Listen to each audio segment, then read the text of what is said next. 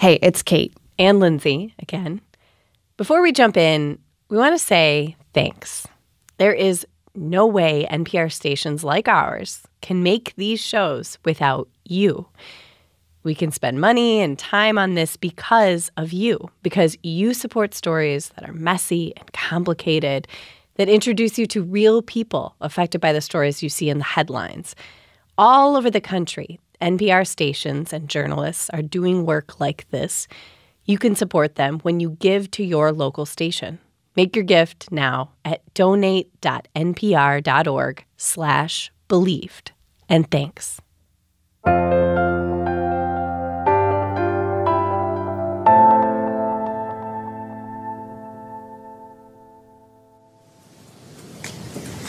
Would you like to withdraw your plea? No, Your Honor.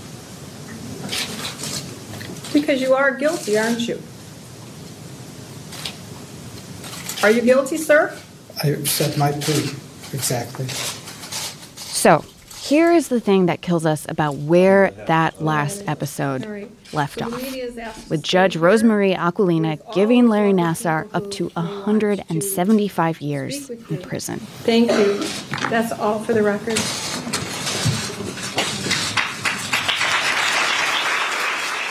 The bad guy got put away, survivors were believed. It makes it feel like the whole thing, the whole Larry Nassar case, was just wrapped up with a pretty bow. But real life is so much messier than that. We've been following some of these women and girls for the last year, the survivors you've heard in this series. And before we truly end this podcast, we want to show you just a little bit of what their lives are like now. We have three minutes of set aside for each of you. We have 17 speakers. For instance, this past spring, I went to this meeting at Michigan State University, a Board of Trustees meeting. This was before the school settled with the Nassar survivors for $500 million.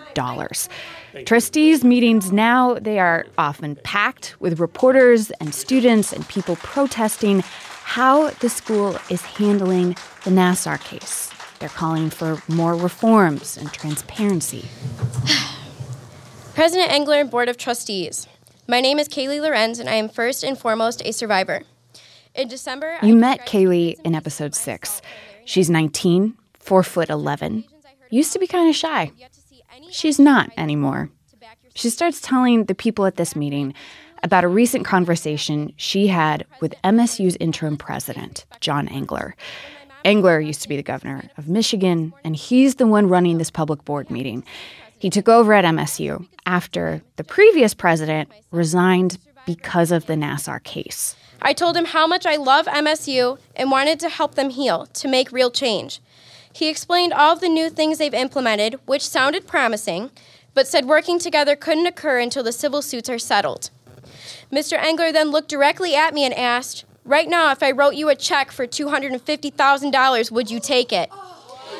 When I explained that it's not about the money for me and that I just want to help, he said, Well, give me a number. Kaylee goes on. She says Engler told her he had also met with Rachel Denhollander and that she had given him a number. By the way, Rachel says that definitely did not happen.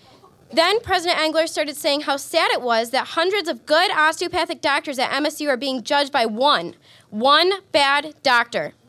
My mom interrupted and said, Well, what about former Dean Strampel? Wasn't he just arrested? She's talking about the former MSU Dean, William Strampel. He was Larry Nassar's boss at MSU, the one who never followed up to make sure Larry was, you know, getting consent or anything. Strampel was arrested in March. He has been charged with willful neglect of duty because of the way he handled the 2014 complaint against Larry Nassar. But he is also charged with sexually harassing female students himself. Police say Strampel used his work computer to solicit pornographic images from students. One former student says Strampel groped her butt at a school fundraiser. Kaylee says at this private meeting she had with the school's interim president, Engler didn't seem too concerned about a medical school dean harassing students. President Engler rolled his eyes and attempted to fluff it off and said, Oh, that was no big deal. It was only just a slap on the butt. My mom and I were both so shocked, and my jaw dropped. I said, Just a slap on the butt? Larry did that to me too, and look how that turned out. President Engler then tried to back up his statement, Haley, your saying, time is up. Well, Your time is up. Now, President John Engler is, unironically, telling a Nassar survivor that her time is up. It's awkward. Thank you, Haley. You're, she's done. Kat, you're you- me. I'm not done yet. you, you are you are out of time. I'm sorry. Why don't you shut up and listen? to talk about money, Listen. and I wanted to talk about helping and healing. Later, Engler released a statement about that private meeting with Kaylee and her mom. He said he had a different memory and interpretation of what happened. He said he was sorry for anything he said that was misunderstood. This is what real day to day life is like for women like Kaylee. It's not always this dramatic, but you get the idea. On one level, these survivors are getting all these accolades for their bravery glossy magazine spreads, TV award shows. And they appreciate that, definitely. But it is one thing for people to say, I believe you were sexually assaulted. It's another to get accountability, for people to fully comprehend that the Larry Nassar case is not just about one bad dude, that Larry did not operate in a vacuum. They're finding that just because people believe them now doesn't mean institutions will be any more transparent or that attitudes will change. I think we're a lot of us are getting to that point now of, you know, we've been fighting this fight and it's worth it, but it's really hard. Some survivors, like Brianne Randall Gay, have basically put their normal jobs and lives on hold.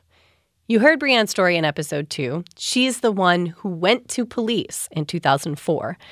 Back then, police told her she was not sexually assaulted. But after the Nassar scandal broke, police apologized to Brianne and they asked her for help. Now, Brianne is working with the very same police department that botched her case. That's coming up after the break.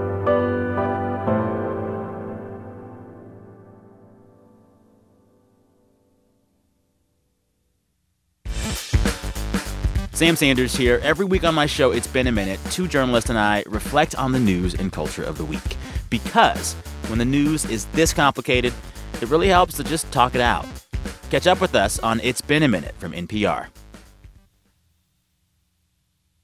Brianne Randall Gay lives in Seattle now.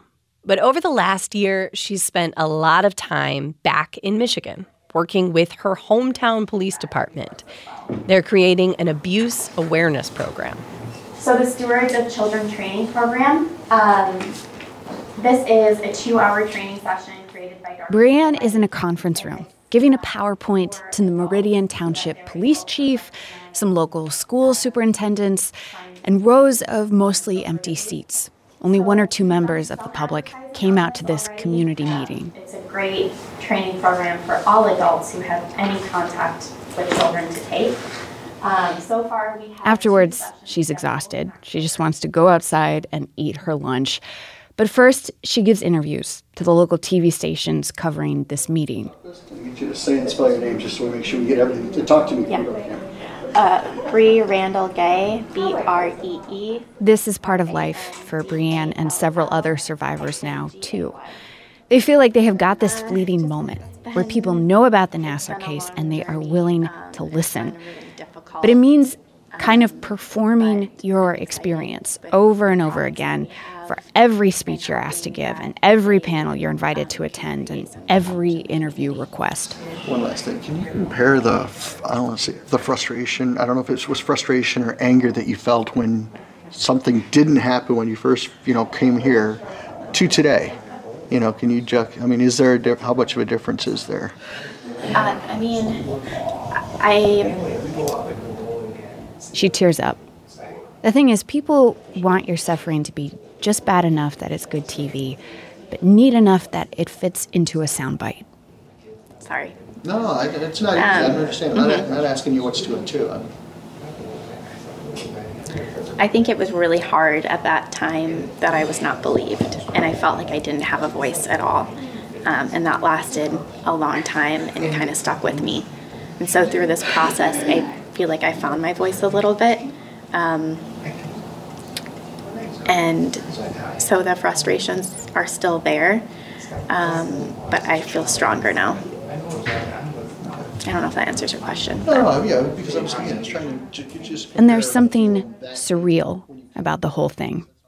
At one point, Brianne and I are sitting outside the township building, and I ask her, Do you feel sometimes like kind of a.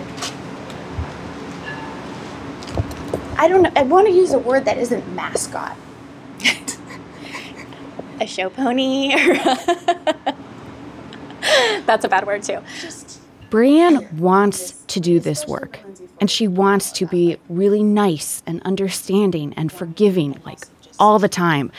She's really glad the town is finally doing an independent investigation into what went so wrong with her case. But some days, Brianne is still angry. And I think a lot of people feel like, okay, you should be over it at this point. It's been long enough. You got what you wanted. And it, Got what you wanted? yeah, in terms of a settlement with MSU um, or an apology, things like that. And that's not the end of it. And yeah, it feels like I just have to be on all the time. Like, I have to take what's happened to me and turn it around in a positive way and spread awareness and, you know, always be in a good mood and always, you know, have the energy to do everything. And that's just not possible. I feel like we've all been trying trying to make that image and it's a struggle. Then Brianne thinks about her baby boy, who just celebrated his first birthday. When Brianne gave her victim impact statement at Larry Nassar's sentencing last winter, her kid was just seven weeks old. It breaks her heart that her earliest memories of his life will always be so tied up in this horror show. But it motivates Brianne to keep slogging away. She says something that sounds like a cliche, but we hear it from so many survivors and their families. If any of this can save one child from abuse, it's worth it. And that means for some of these survivors, the fight kind of never ends.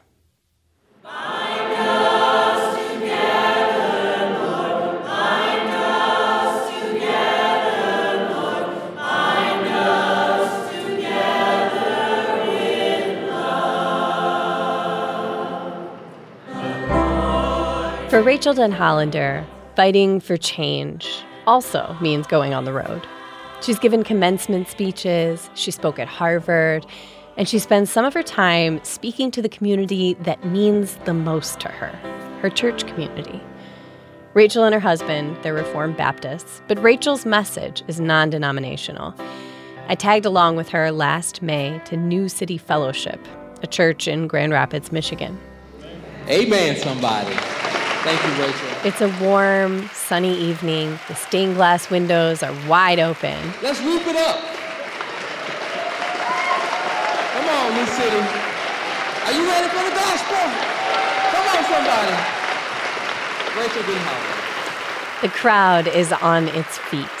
At the large wooden pulpit, Rachel smiles and begins. Thank you so much. I am truly so encouraged to be here with you all this evening uh, and just to see the ways. Rachel's message here isn't a pretty one necessarily.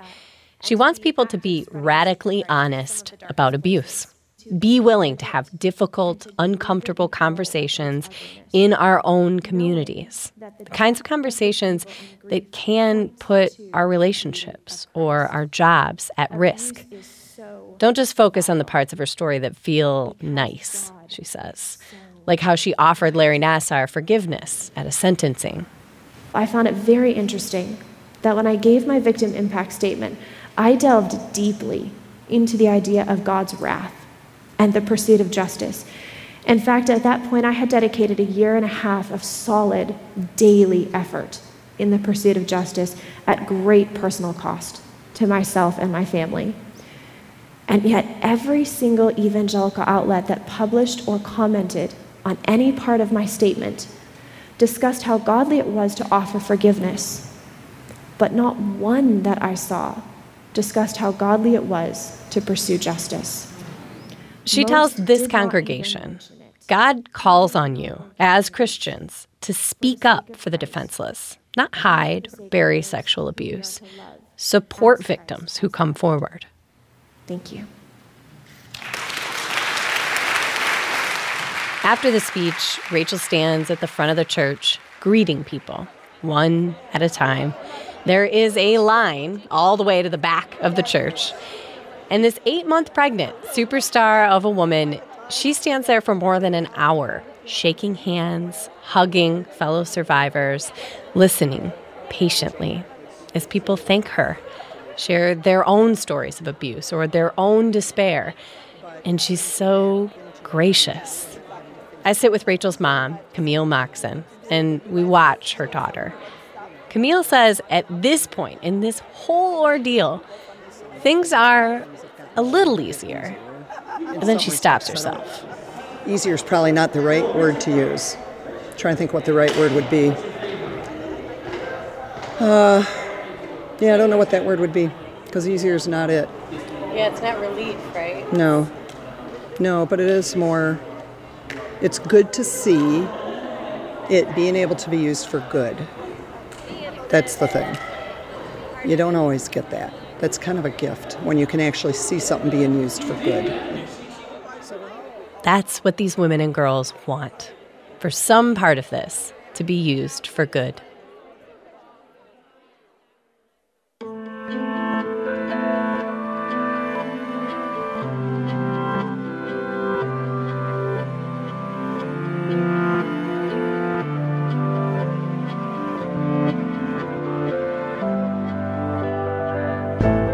One last time, thank you for listening. We know it's not an easy hang.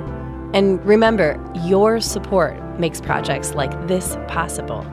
Make your gift now at donate.npr.org slash believed.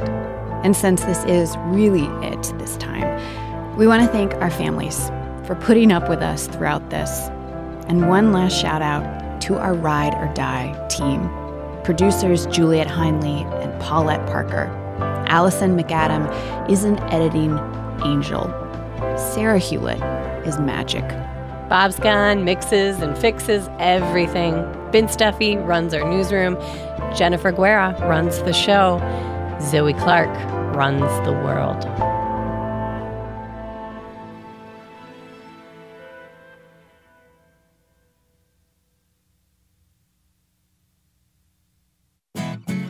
I'm Ophira Eisenberg. Join me on NPR's Ask Me Another as we challenge contestants and celebrities to nerdy word games, music parodies, and punderful trivia. Find us every week on the NPR One app and wherever you listen to podcasts.